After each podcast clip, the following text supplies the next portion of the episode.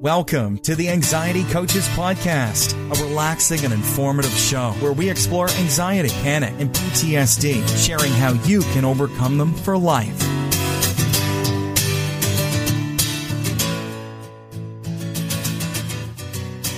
Aloha! Welcome back to the Anxiety Coaches Podcast. I'm your host and coach, Gina Ryan, and I'm so happy to be with you again today as we consider the many ways to bring your mind and body back to its natural peace and calm. We offer a number of ways to help you with your journey, so I hope you're taking advantage of everything that we offer.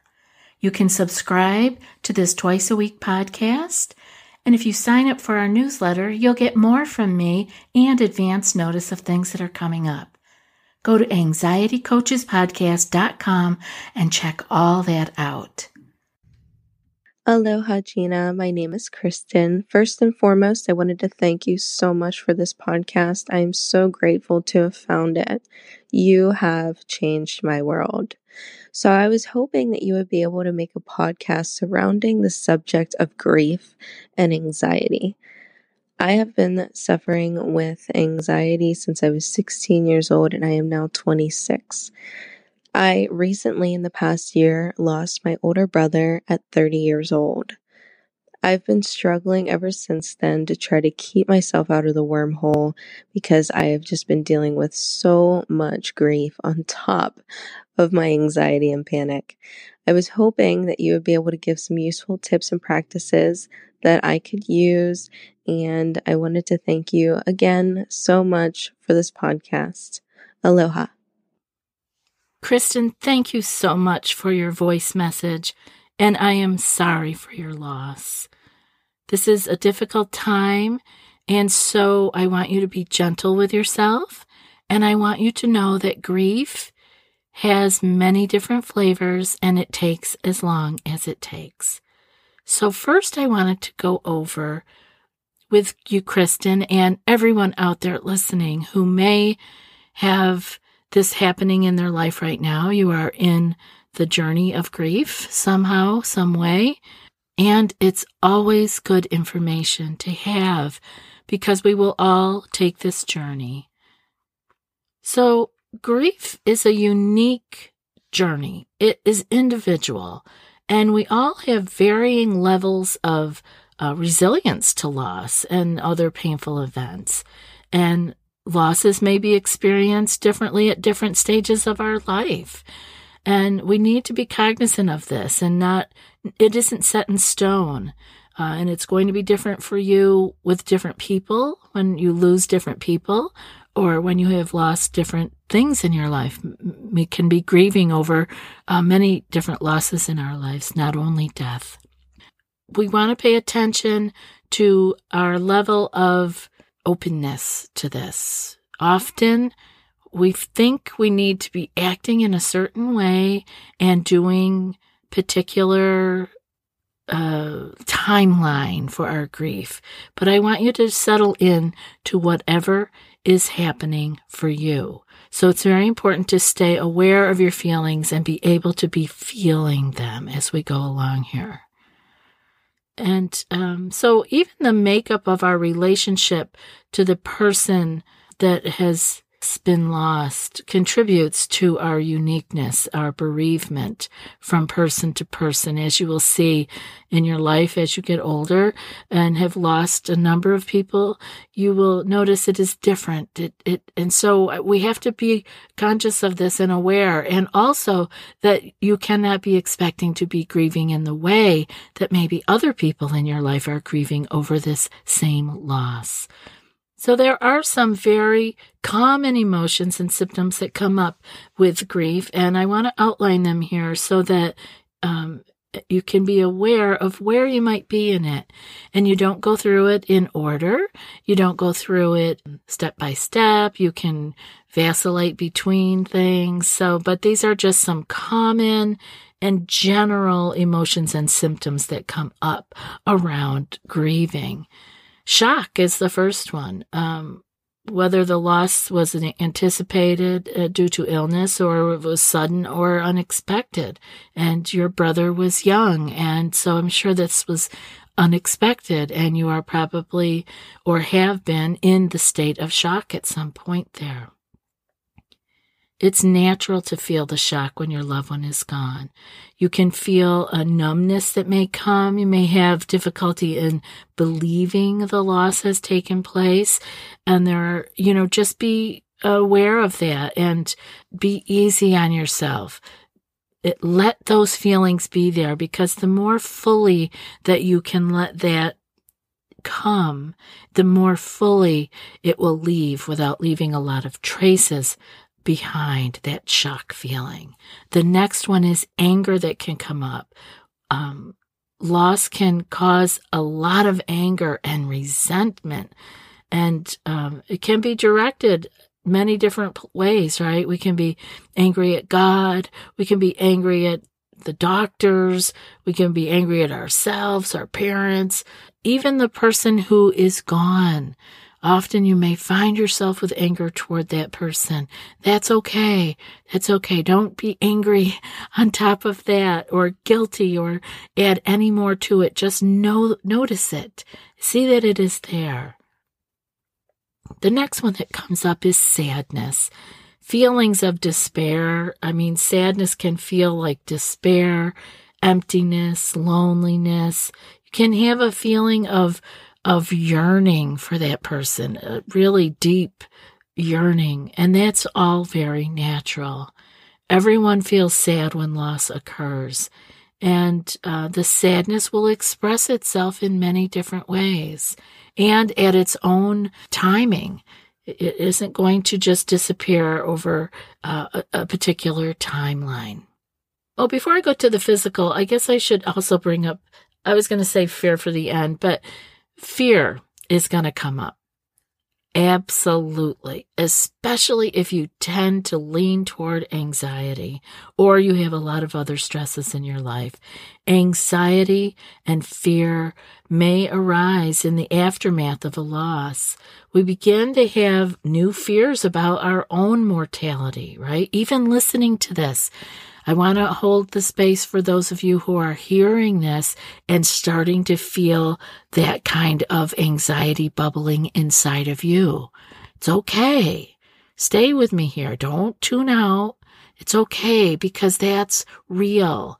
And I want you to be able to, you can get through this. You can have the tolerance for this kind of a feeling without running from it. So just stay with me here. You're, you're safe. You're okay. And we can talk about this. Actually, the more we talk about this, the more open we can be to the fact that this is going to happen to all of us. We will lose things and people that we love. So you may have fear about your own mortality. You may have anxiety about how uncertain the future looks.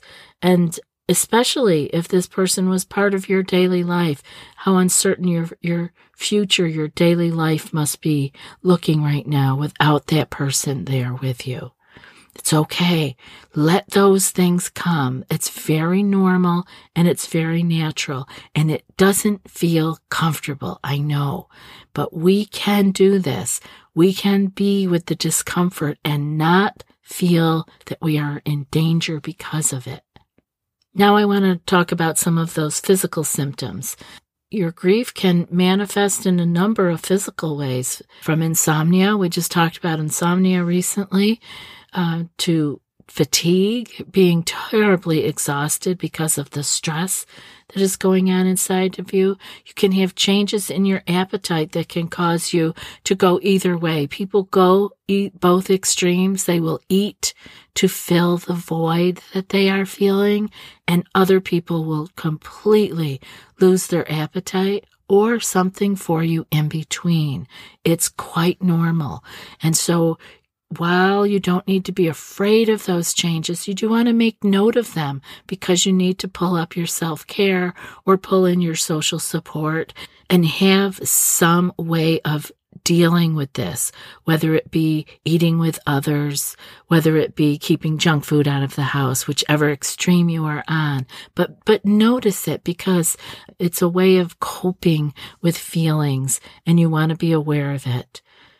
So, Kristen, at this time, even more than ever with your anxiety, you need your support system and you need to pull up all your self care.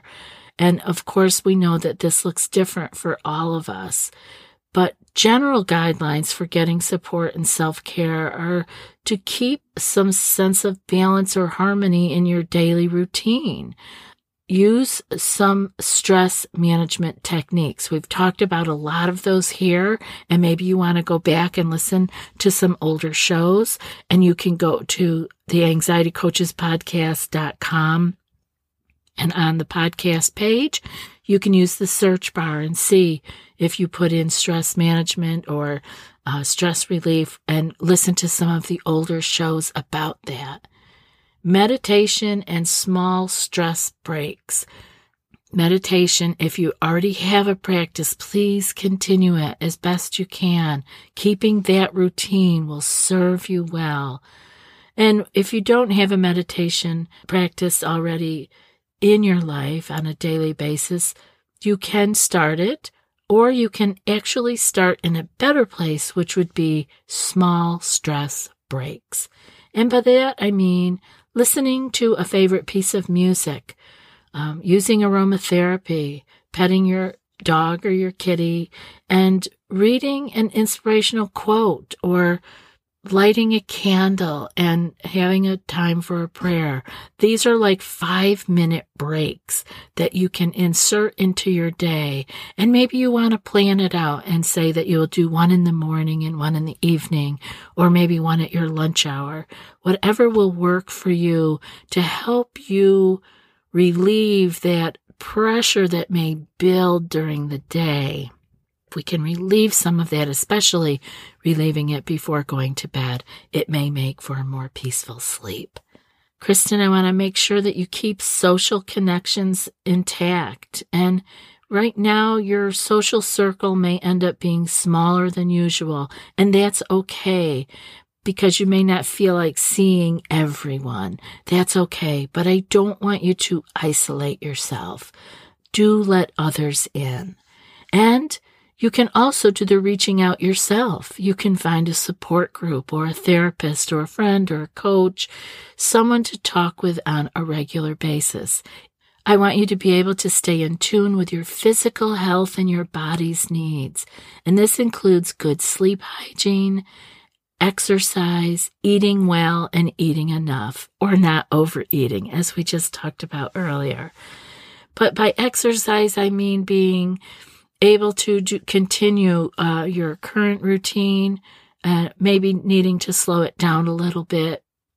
Or if you haven't exercised, it may be good to actually do something physical to blow out some of this pent up, maybe anger, maybe fear, and, and let it come out. Sweating can be um, another miracle salve. And I want you to Pay attention. You won't know whether you need to do more or less unless you are paying attention to your body. Have that relationship with your own body in, in tuning into it. What do you need today? Do we need more sleep or do we need to go out and exercise more? We, we really can hear the answers if we take the time to slow down and actually listen. I'd love for you to try journaling or doodling, writing whatever comes up and into your mind in a free flow kind of manner. It can begin to release some of the pent up feelings or emotions, and doodling can do the same thing. These pieces are only for your eyes, so let it flow. This is only for you to see. And speaking of allowing, allow yourself to cry and to have the full spectrum of the feelings that you are having at this time and as time rolls on. Feelings are not right or wrong. They simply are. And it is when we let them flow that we can actually avoid the freeze that can come and happen from holding everything inside, all pent up and locked up. Let it flow. Avoid freezing like that iceberg. It is a it's very tempting to do, especially when we think we're supposed to be on someone else's timeline of grief. But I want you to feel what you're feeling and let it flow, whether it's in tears or writing, journaling, crying. It can be in running. Do let your body tell you what it needs. Does it need more rest or does it need to push out and move some energy?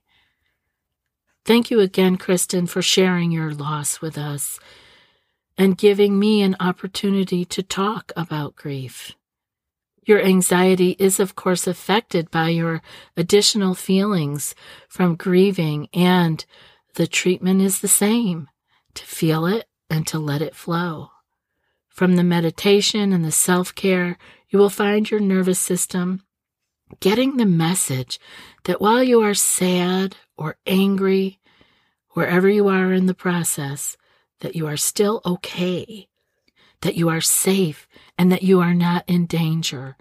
So it can begin to let go of the grip of fear and allow you to experience your natural peace and calm once again. That's it for today's episode.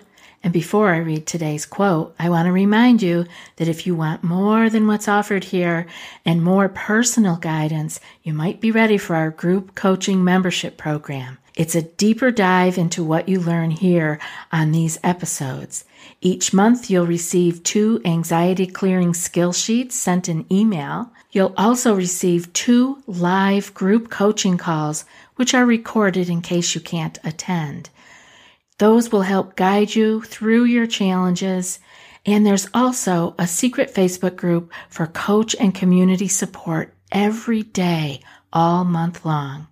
So if you're ready for more, go to anxietycoachespodcast.com slash group dash coaching and join today. I'd love to see you in the group. And now for today's quote. Grief and gratitude are kindred souls, each pointing to the beauty of what is transient and given to us by grace. And that's from Patricia Campbell Carlson. I'll be back in a few more days with another podcast. Until then, be well and aloha. Thanks so much for joining us for today's episode of the Anxiety Coaches Podcast. Find more information at the anxietycoachespodcast.com.